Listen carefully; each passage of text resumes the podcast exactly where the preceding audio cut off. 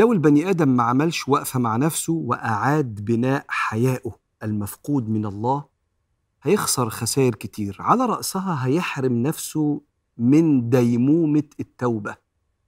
ربنا بيقول إن الله يحب التوابين ويحب المتطهرين. كأنه في القرآن بيشجعنا لو بنغلط كتير نتوب كتير وهيحبنا. ما هو التوابين دول معناهم إن هم بيغلطوا هم مش معصومين. كتر رجوعهم إلى الله حطهم في منزلة المحبة. خسارة. خسارة يبقى سيدنا محمد عليه الصلاة والسلام يقول توبوا إلى الله واستغفروه فإني أتوب إلى الله في اليوم أكثر من مئة مرة. خسارة يبقى ربنا بيقول يا عبادي إنكم تخطئون بالليل والنهار وأنا أغفر الذنوب فاستغفروني أغفر لكم. بيتحرم صاحبنا اللي فقد الحياء من الله لأنه مش شايف إن في حاجة. ما ربنا غفور رحيم وعادي ما الناس كلها كده يعني.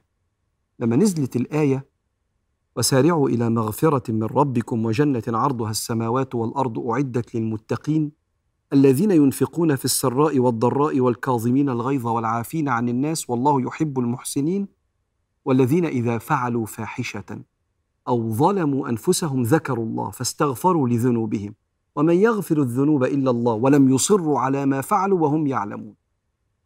أولئك جزاؤهم مغفرة من ربهم.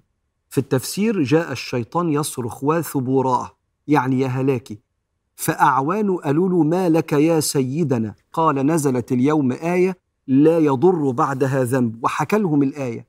فقالوا إذا نشغلهم بالأهواء. مش الآية بتقول والذين إذا فعلوا فاحشة أو ظلموا أنفسهم ذكروا الله فاستغفروا خلاص. نشغلهم بالأهواء. واتباع الشهوات حتى لا يرون إلا أنهم على الحق فلا يتوبوا. إحنا هنعمل إيه؟ إحنا هنقنعهم إن هم مش بيغلطوا أصلا.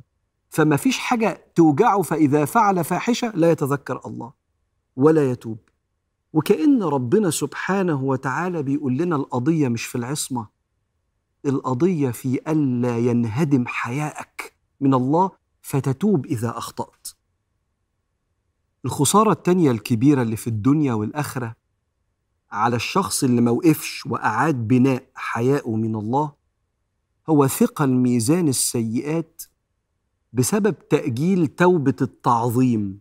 إيه توبة التعظيم دي؟ توبة الاستقامة. فكرة إن أنا مش بتوب من ذنوب معينة أنا بتوب إن حياتي بعيدة عن ربنا. إن أنا مش من ضمن أولوياتي أسمع الأذان وأقوم أصلي أو مش من ضمن أولوياتي أبطل شرب ودي من أكبر الكبائر. مش من ضمن اولوياتي أشوف أبويا وأمي راضيين عني ولا لأ. في توبة كده اسمها توبة الرجوع والتعظيم. حياتي هتبقى على مرادك يا رب.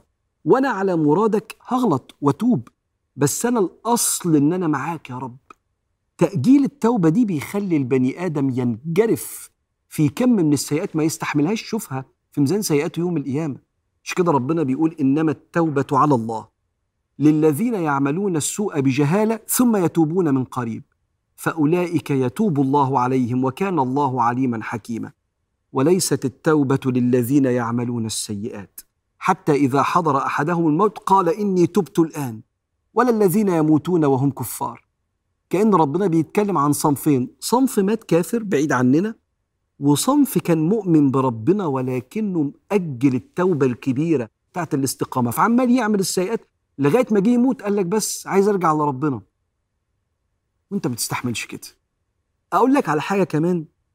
البني آدم اللي ما عندوش حياء من ربنا وبيعمل ذنوب قدام الناس وبيجاهر بيها بيبقى سبب في فتنة اللي بيحاولوا يتمسكوا. لأن البني آدمين بينقشوا ويقلدوا بعض. فلما أنت تبقى بتظهر المعصية في صور على الإنستجرام بلبس معين منزله لبسك ويكون في عدم حياء من ربنا سبحانه وتعالى ولا سهرانين في حتة وماسك كوباية الخمرة في إيديك ايا كان. أو حتى بتتخانق في الشارع وماسك واحد مبهدله وماسح بيه الأرض وهو أضعف منك بكتير. مشهد كده فيه هيبة وانتقام. ده بيخلي الواحد لما بيكون ضعيف النفس يتأثر بيك وعايز عايز يعمل زيك. فبيكون فتنة للمحاولين التمسك بطريق ربنا سبحانه وتعالى. وأنت ما تستحملش تشيل ذنب حد في الدنيا ولا في الآخرة. هنا لازم وقفة. وقفه لأن الخسائر كتير. وترجع كده وتشوف كيف سأعيد بناء واسترداد حيائي من الله.